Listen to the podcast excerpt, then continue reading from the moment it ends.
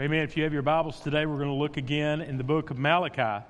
Um, for those of you who use social media, uh, have you ever wondered if the people you follow have like a multiple personality disorder? I, I, mean, I mean, seriously. For instance, on Facebook, you know, a person I'm friends with just the other day was posting about how much they love Jesus and how he was everything to them. And just a couple of days later, they posted their horoscope and said, "Now my life finally makes sense." I'm like, what is with that? Or, or maybe on Twitter, you know how people will read YouVersion and post the verse of the day so that people know they're reading their Bible, you know, and, and, and then just a couple of tweets later, they'll rant about something in just a little pithy, like, uh, uh. what are they doing with that? Or, or I had a friend at my former church. He would talk about how much he loved Jesus and send these paragraph type things that would touch your heart and then make you feel guilty because if you didn't post to 10 people, you'd go to hell or something like that, you know. And then he would send, then he would send out literally within minutes a dirty joke. And I was like, that just doesn't make sense to me. It amazes me that people can move so quickly from God being the center of their universe to Him being completely irrelevant in their life. That's what's going on in the book of Malachi.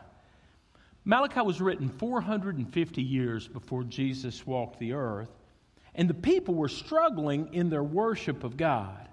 They had forgotten how much God loved them and they were doubting his goodness. And, and so when they would come together in worship, they were offering him less than their, their best.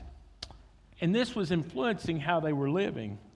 You know, the interesting thing to me is they were still coming, they, they kept showing up consistently, but it was making almost no difference in their everyday lives. Obviously, that was unacceptable to God because worship is supposed to affect us 24 7. Our lives should be consumed in worship of our, our God. It should affect what we type on Twitter. It, it should affect what we post on Facebook, what we send in an email, but it should affect how we drive as well. It should affect how we talk to our children. It should affect how we handle our employees or handle our business or how we work. It should affect every area of our life. And I, I, think maybe I'm giving us too much credit, but as a pastor, I think most of us want that. We want God to affect every area of our life because we know if we follow God, life goes better. I think that's what we want. But yet, what I see is that's not what's happening. An observation that I've made in my life is that it seems to me that the hardest place to let my worship of God change me is in my most intimate relationships. See, I can come to church and I can put on the smile and I can do the how you doing fine thing with the best of them. You know, I can shake hands and I can be, uh, you know, I, I can do that. You know, and I, I, can even pull off being the great guy at the ball games most of the time. I can pull off, you know, except when it gets really close. I can do that, you know, and, you know, or, and, and maybe even sometimes, man, I wish my dad was like your dad. Wouldn't that be, you know, I can pull that guy off. Are you like that? You can be that good guy at work and everybody thinks you've got it all together. You can be that guy in the community that people look to, but then when you get home, is that who you are? Does your relationship with God affect your everyday life? What I've found the closer you are to people, the more difficult it is to maintain holiness. You know, when you hear info that you're not sure about, if you got a really best friend, have you ever noticed how easy it comes out of your mouth to them? Or how you're less patient with you how you're less patient with your own children than you are with the person sitting in the pew next to you? Or how sometimes you're most unkind to the person God has given you as a partner? Guys, our faith should affect all aspects of our life. It especially should affect our relationship with those who are closest to us. If our worship is real,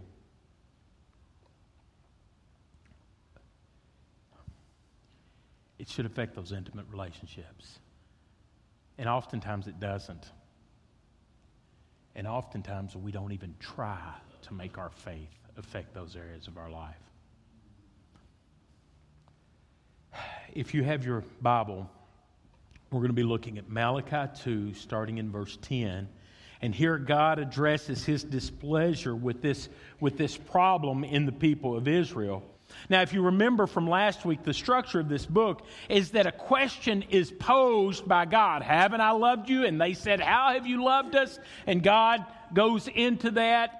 He poses six questions through the book of Malachi. And in verse 10, he starts out saying, don't all of us have one Father? God speaking, don't all of us have one Father? Didn't one God create us? And the answer is obviously, well, yes, that's true. Yes, we have one Father. Yes, we have one Creator. And then he basically says, then why aren't you acting like it? In the next verse, listen to what he says. Why then do we act treacherously against one another, profaning the covenant of our fathers? Now, as I read this, I almost hear a mom talking to your her family. You know, a family that's fought over, you know, uh, money, or they fought over when you're going to get together on holidays, or they fought over who got better treatment growing up. And, and the mom says, Aren't we all one family? Didn't we grow up together? Aren't we supposed to love one another? Why are we treating each other treacherously? The main point is of this passage you say you have one God, and yet you are not treating each other like it. Now, your Bible might use the word treacherously or faithlessly or unfaithful. If your Bible uses the word unfaithful, I want you to understand he's not talking about unfaithful as in you are unfaithful to work or you are unfaithful to your homework. He's talking about unfaithful as you are unfaithful to your spouse. That type of unfaithful. The Hebrew word used five times in the passage we're going to look at today is the Hebrew word bagad. That word means treacherously or unfaithful, but it really means unfaithful or to stab in the back. Uh, it, it's like when we say we worship God, but then don't treat others who are close to us well, it's as if we're stabbing God in the back. Or we might say that we're driving the nails deeper into the hands. This truth that we'll find today is anytime we live in a way that's unfaithful to his name, we're acting treacherously or betraying God. And that's true of what we send on Facebook or email or when we yell at our kids or when we gossip about another or when we don't love our spouse. But however, you, this fleshes out in your life, in the book of Malachi, there are two specific ways that the people were betraying God. One of those ways is they were marrying unbelievers. Notice verse 11. Judah has acted treacherously, and a detestable thing has been done in Israel and in Jerusalem. For, for Judah has profaned the Lord's sanctuary, which he loves, and has married the daughter of a foreign God. Now, I want to focus in on that phrase, daughter of a foreign God in, in years gone by, the church has misunderstood what was going on in the Old Testament. Maybe not recently, but in our history, the church has said, well, this is about race and ethnicity. And, and it says that you shouldn't marry someone of another race. That is not what this verse says. They were taking this from Deuteronomy chapter 7 in Deuteronomy 7, the law of Moses came and it says, Don't intermarry with them. Don't give your daughters to their sons or take their daughters for your sons, because they will turn your sons away from me to worship other gods.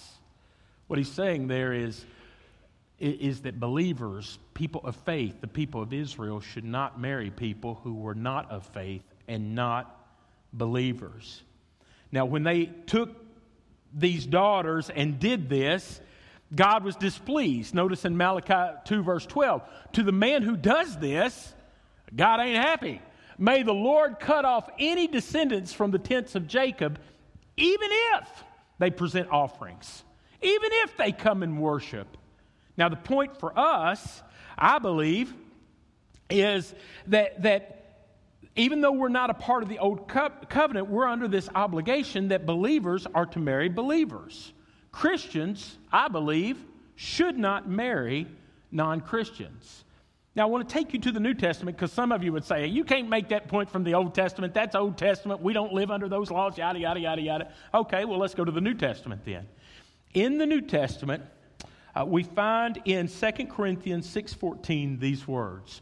Don't be mismatched with unbelievers, for what partnership has righteousness with unrighteousness? Or what fellowship does light have with darkness? Now, you might not recognize this verse, but for those of you who were raised in church, you probably heard this verse this way Do not be une- unequally yoked. Some of y'all grew up in the same church I did. Y'all memorized that.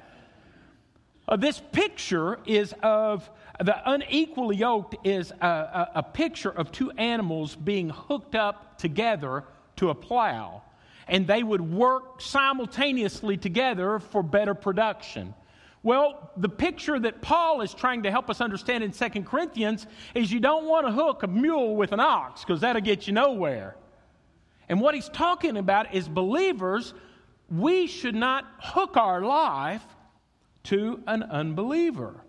Um, what does righteousness and lawlessness have in common? Now, he's not saying that we shouldn't have relationships with people who don't believe. Of course we do. We have friends with people who don't believe. I get that. You know, we, we can hang out with people who don't believe. Jesus befriended sinners. We should too. But there's a level where this is dangerous, and the Bible says don't cross that line because you'll end up in a mess. When I was a youth minister back when I was 18, I was 18 to 20 being a youth minister.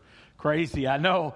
But I was working with teenagers, and I had this one girl in my youth group. She was about 16 years old, and she was on fire for Jesus. Beautiful little girl, bringing kids with her, working in Bible school, telling people about Jesus, respected her parents. She was an awesome kid. But then I noticed things started to shift when I would ask her to help out. She would, I don't think so. I got other things to do. And when I, started noticing that she was starting to become kind of rude to her parents a little bit, and she was not showing up to youth group anymore. And I, I thought, what is going on? And of course, I knew what was going on. She had a boyfriend who didn't do the church thing, didn't do the Jesus thing. And her mom comes to me one day and she comes to me and says, Nick, I need you to go talk to. And I thought, you go talk to her. you know, that's what I thought. But being the hired gun, I guess, I went and I talked to her and I, I said, Friend, I said, What are you doing?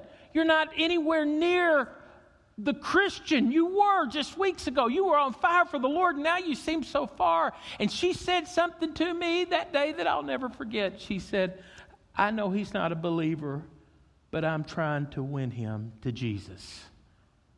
Now, that sounds so sweet, and it sounds so spiritual. And she might have even fooled herself into believing this case, but when she told me that, I knew she just flat out lied to me. Because, and by the way, there's never been such a thing as missionary dating. If that were the case, every ugly guy would have a pretty girl. Because I guarantee you, he'd say yes. Yeah, I'll get baptized. you know, I guarantee you. you know, I'm just trying to win him to Jesus. No, you think he's cute. Be honest with yourself. Okay? But here's the problem when you connect yourself at that level with an unbeliever, you put yourself in a dangerous spot because you never know when you're going to fall.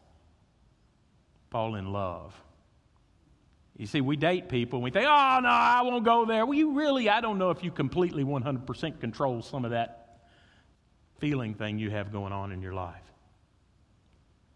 And be careful because what happens, you connect yourself too closely, you will start to build one life together. The Bible says the two become one flesh.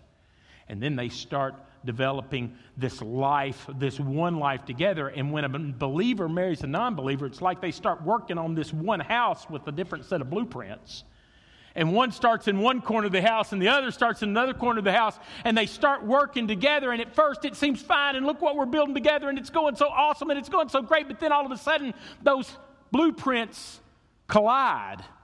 And then you have a mess which the structure won't stand on so the bible says be careful. And you might say, well, that was then. You can't say that was then. That's the New Testament. That's who we are. We're people of the New Testament. By the way, everything you learn about Jesus, you learn from the New Testament. And the New Testament speaks to us and says, be careful. Now, how do you apply this? Well, if you're married to a non believer, what are you supposed to do? Well, I guess I'm supposed to go get. No, you're supposed to stay put. You're supposed to stay in that marriage. The Bible's clear about this. Maybe you weren't supposed to marry them, but you have married them. And the Bible says in 1 Corinthians chapter 7 verse 12, "But I, not the Lord," and that doesn't mean that this is not scripture. It means Jesus just didn't teach on this while he was on earth. Paul says, "I, not the Lord, say to the rest, if any brother has an unbelieving wife and she's willing to live with him, which is a miracle for a woman to be willing to live with a man in and of itself, I guess. But if she's willing to live with him, then what? He must not leave her. Then he goes on to say to the woman, also, if any woman has an unbelieving husband and he's willing to live with her, she must not leave her husband. The Bible says if you're married to an unbeliever and that's where you are, stay there. Make the best of that situation. Love one another. Love your spouse as the Lord has loved you, as you love yourself. That's what you are to do. But if you're single, God is calling you to hold out for a believer. It is better to be single in God's will than married outside of it. Guys, I will tell you this, and this is the truth. Marriage is the best thing in the world when it's by God's design, and it is the worst when it's not. Now, what if you're dating a non believer? What about dating a non believer? Now, I don't want to go beyond the commands of Scripture. I know that's dangerous, so I want you to hear this is Nick's opinion, okay? Nick's going to give you his opinion of what Scripture says. You can dismiss this if you want to, if you, but in my humble but accurate opinion, let me share with you what I think is right. I do not believe it is right for a believer to date an unbeliever because you don't know when you will fall head over heel. Now, that doesn't mean you don't go out and drink coffee with people to get to know people a little. That doesn't mean that. doesn't mean that you don't go out with a group of friends. It doesn't mean that you don't go to a UK game with your uh, group of friends and another person. You know, I mean, that does mean you don't go to a Louisville game. But it doesn't mean that you don't do that. But watch your feelings. Never let yourself develop feelings for a non believer. Don't let them in that close because you might start building a house that won't hold up. See, this is really a hard issue. You're supposed to love God with all you got. Now, does everybody agree that that's what a Christian is supposed to do? Love the Lord your God with all your heart, your soul, your mind, your strength. Love your neighbors yourself. That doesn't sound like a Nick thing. That sounds kind of like a Jesus thing.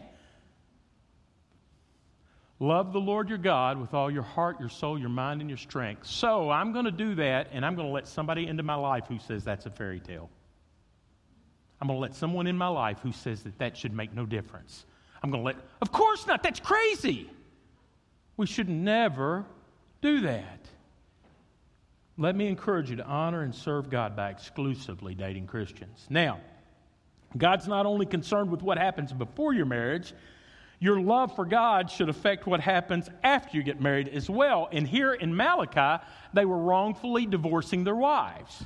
Now, again, the issue is our relationship with God should affect the most intimate relationships, but he uses two examples.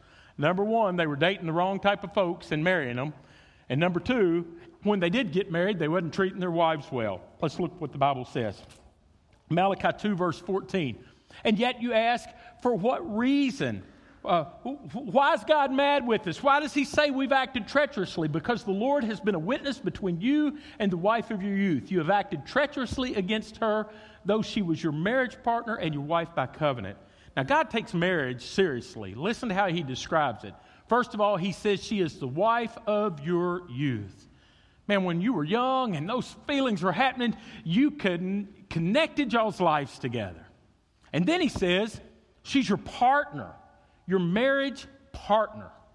God has created the two to become one flesh.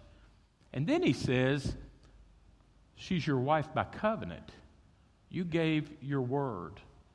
I'll never forget the night I was married, and this doesn't sound very romantic, but I will never forget it. And I'll tell you guys how seriously the Lord impressed on my heart to take my marriage vows. I was standing out in the hallway in where the, the groomsmen are all teasing the groom, you know, and I was getting ready to walk out, and I asked the guys to leave me and the preacher alone for a second. And the preacher was the guy who baptized me, who I was called to ministry under. His name was Scott Ford. And I looked Scott in the eye and I said, Scott, I want you to understand something. The vow I'm making today, I understand, is a vow that I will keep until I die. I make a covenant before God, and I wanted you to be a witness that I take it that serious today. That, that's the way God says and, uh, that, that our marriage is. It's this covenant. And notice how it, it, it, notice how this covenant is affecting the relationship with God. And this is another thing you do. You cover the Lord's altars with tears. You're, you're treating your wife like she's dirt, but you cover the Lord's altar with tears. You, you weep and you groan and, and you look up and you wonder why He doesn't receive your offerings and He's not listening to your prayers. Because if you really want to affect God, it doesn't matter what you do when we're singing. It doesn't matter how well you listen to the guy who's standing up here in the front if it doesn't affect the way you live when you leave this place.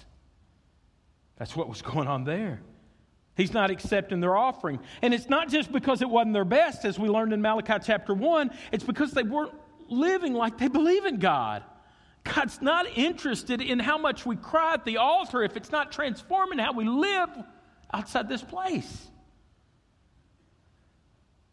And because they weren't treating their wives right, God said, I'm not listening to you. now you might say, okay, that's Old Testament, preacher. Is it? As I span across the whole Bible, I see it over and over, even in the New Testament. In 1 Peter uh, chapter 3, verse 7, husbands in the same way live with your wives with an understanding of their weaker nature. Now, I know I lost about half of you right there. I get that. But by the way, we all believe this. Our whole society believes this. They say they don't. They want to puff their chest out, but why do we have an LPGA and a PGA? Or an NBA and a WNBA? You know, right now in the debate last night, if you watch, they were talking about should women go into the draft? You know, and every one of them said, well, if they can meet the requirements of the physical requirements it takes for combat, because we all recognize there's a difference between the way men are made up and women are made up. We get that. We understand. Now, this passage is not saying that husbands are smarter than wives. We prove that daily. Most of us married women who are much more competent than we are. Much more, much smarter than we are, except in their selection of men. But, but God, in His grace, let us marry them. And the Bible says if you are married, be careful how you treat your wives. Listen, she is the co heir of grace. She's equal with you. She's co heir beside you. Not man, woman in faith, not woman, man in faith. You are to be co heirs in this. And then listen to what he says in the next verse Husbands, in the same way, live with your wives so that your prayers will go unhindered. Y'all, y'all connecting the dots here?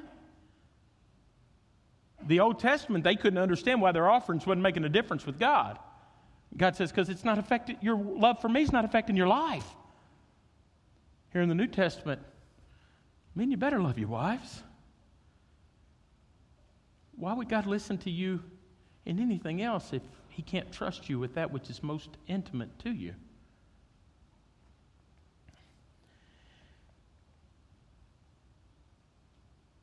Now, verse 15 and 16 back in Malachi chapter 2. It's really hard to translate, it's all over the map. So we'll start with verse 15. In verse 15, he says, Did the one God make us with a remnant of his life breath? When God made us, he put his image in us. And, and, and, in fact, everything God made was made so that we would give him glory. Everything is.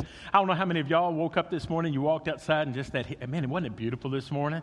It's just like, that coolness just sparked my worship. Thank you, God, for a beautiful day. Thank you for the sunshine. Thank you. That's what creation's supposed to do. That's what Romans chapter 1 tells us that, that every man is without excuse because all creation testifies to the goodness of God. We can walk outside and see that God is a great God. Well, God made you so that other people would see Him. You're to reflect His glory. He put His image within you. Uh, this is why we talk about people and say we're made in the image of God. And then listen to what the scripture says in the next part of this verse. And what does the one God seek from his image bearers? A godly offspring. God wants those who redeemed to produce. he wants those who are saved and are godly. He wants them to look like it. He wants a godly offspring. Uh, now, verse 16 is, is tricky, and before we put it up on the screen, but go back one, before we put it up here, I, I just want to tell you this is a hard, hard verse to translate. so hard that Bible translators who are brilliant don't know what to do with it. Because the Hebrew starts with four words. That's it. He, uh, he hates, he sins. That's the Hebrew words there. He hates, he sins. The problem is, is we don't really know who does the hating and who does the sending because the Hebrew word doesn't say. So when I show you this verse, your verse will be translated in one of two ways in your Bible. By the way, I encourage y'all to bring your Bibles and follow along because you might learn something. In listen to what he says. 216. I hate divorce, says the Lord. Who hates divorce, according to this translation? The Lord hates divorce. Straightforward, pretty easy. That is one way to translate it. It's absolutely a legitimate way to translate it. But it's also legitimate to translate, and that's the New American Standard Bible. Here's the Holman Christian Standard Bible. It's also a legitimate way. If he hates and divorces his wife, says the Lord God of Israel. Now, who's doing the hating and the divorcing there? The man. So, which is it, preacher? Well, yes. When a man divorces a wife, it's as if he hates her. And God sits above and says, I hate that. I, I hate it. Now, what I want you to hear, and please be patient with me. God doesn't hate divorced people, He hates divorce. The reason is because, first, it dishonors Him. The, the, symbol God has used to reveal Himself to humanity is says, I'm going to love you like a husband loves his wife. And when divorce enters into a culture and into a picture and into a family, all of a sudden people don't understand bride of Christ terminology and faithfulness terminology. It's just, it's the reality. So God says, I hate that because that undermines how I've revealed myself to you. I love you like a husband loves a wife, God says. There's other reasons God hates divorce. He knows what it does to kill kids my goodness, it, it, it fills a child's life with uncertainty. It uproots them. They're juggled back and forth. And then God hates it because of what it does in churches. Churches are left in an awkward spot whenever there's a divorce. Who are we going to let come and who are we not? You know, because we know church ain't big enough for the two of them in most cases. How do we work this out? Now, I want you to hear me if you've been divorced, you know the tragedy and you know the pain, and I'm not trying to pile on in no way. And the church has been guilty of treating divorced people like second class citizens for years. And if you've ever experienced that in church, I'm sorry. I'm really sorry. Uh, it's not the intent, I hope, of this church, and I know it's not the intent of this preacher. God can redeem and restore whether divorce was your fault or not. But I will say, I think God hates all divorce. But I don't think that means that it's unavoidable. Jesus, uh, divorce is definitely not God's design. It's not. I mean, it's not. When you said I do, God didn't say, yeah, for a little while. No, I mean, no, God's design was to be for life. But with that said, sometimes divorce is unavoidable. Jesus made that clear in Matthew 5 and Matthew 19. He said when sexual infidelity happens, then divorce is permissible. In 1 Corinthians 7, which we were reading in a minute ago, interesting chapter, by the way, in 1 Corinthians 7, Paul spoke of desertion as a reason for divorce. You know, you have a believing spouse and the unbeliever leaves, they just can't live with it. I don't want that. Then you've got grounds. Craig Blomberg, a conservative Christian author, a really conservative Christian author, said he thinks that we have taken these two permissible instances of divorce and have made them like a litmus test. I, think that's unfair.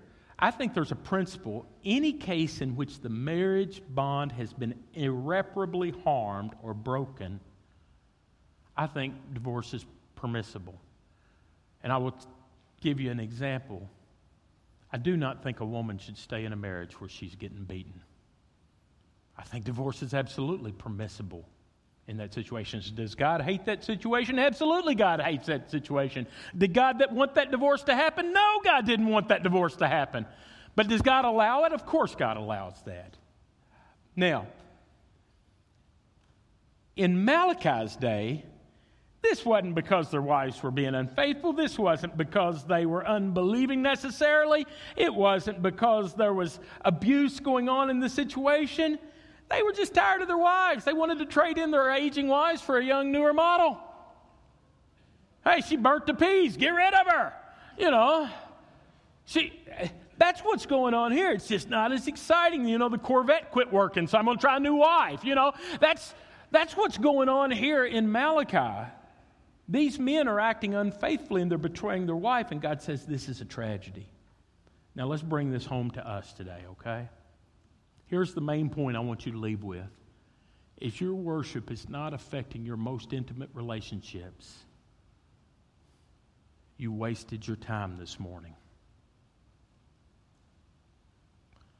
See, we come here for an audience of one, and it's not me, and it's not Kent, and it's not the person sitting on the pew next to you, and it's not your mom, and it's not your husband or wife. We came here for an audience of one. We came here for God to be pleased with the fact that we have stopped during our week to acknowledge God, I need you. God, I want everyone to know I love you. God, I would be nowhere without you. That's what we stop and we do this for each week corporately to say we need the Lord. But if your worship is not affecting what the Lord has given you, don't expect your prayers to be answered.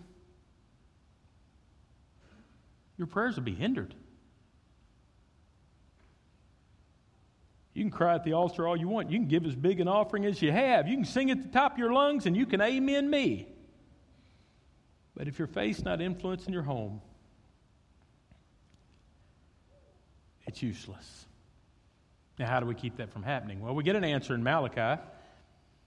We find a solution here in this passage. So watch yourselves carefully and do not act treacherously against the wife of your youth. Be careful. Don't act treacherously against the, your wife. Watch yourself, and that's kind of the answer for a lot of folks. Watch yourself. Set safeguards.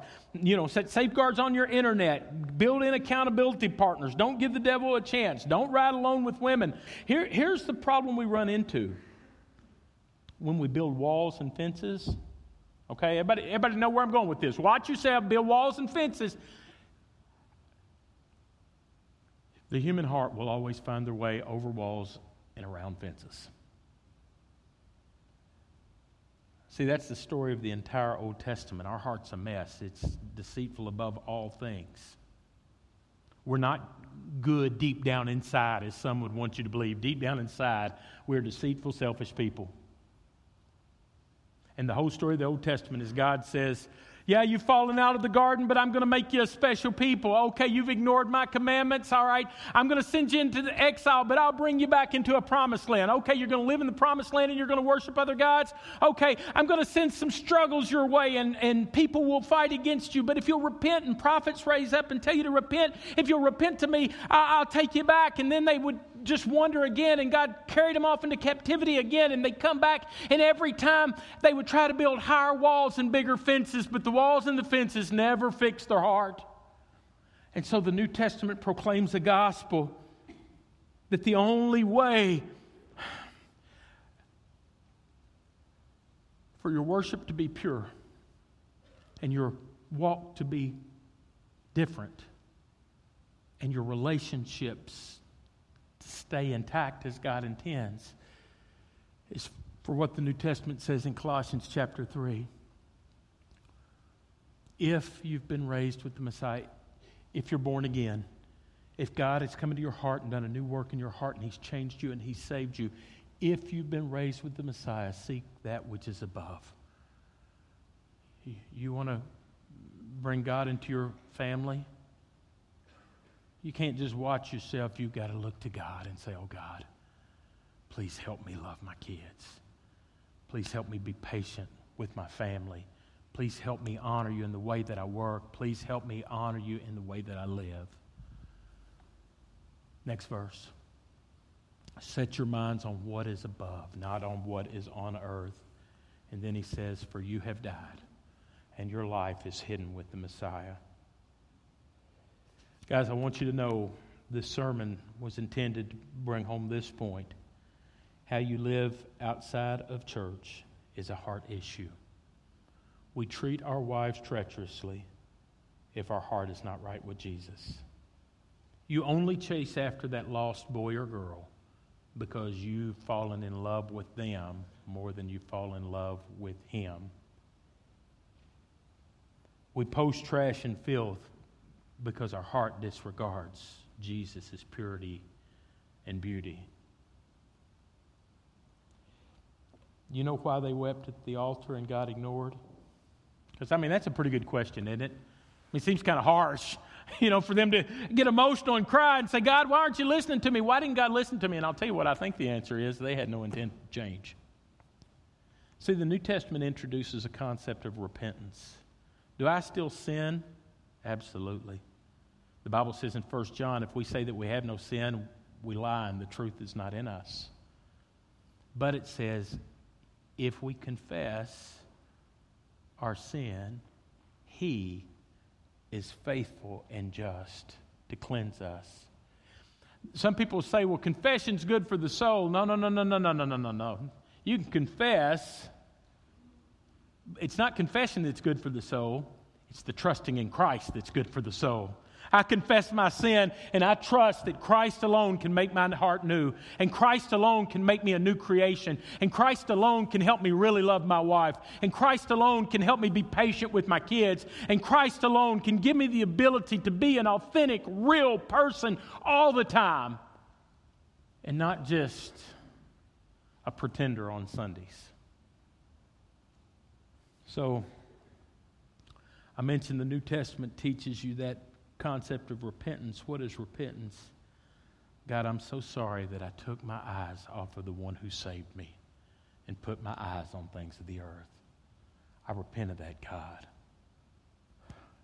Thank you, Lord, that you're patient with me. Thank you for saving me. That's the type of worshiper God's looking for. Let's pray. Father, I thank you, Lord, for your word and for the opportunity to share it today. Lord, I pray that every person here heard clearly it is by grace we're saved, not of works. But then I pray they also heard you created us in Christ Jesus for good works so that we could bear your image wherever we are in our homes, in our marriage, with our kids, at our work, wherever. God, help us to be a people who are a godly offspring, honoring our Heavenly Father. Thank you, Jesus, for making that possible. And it's in your name we pray. Amen.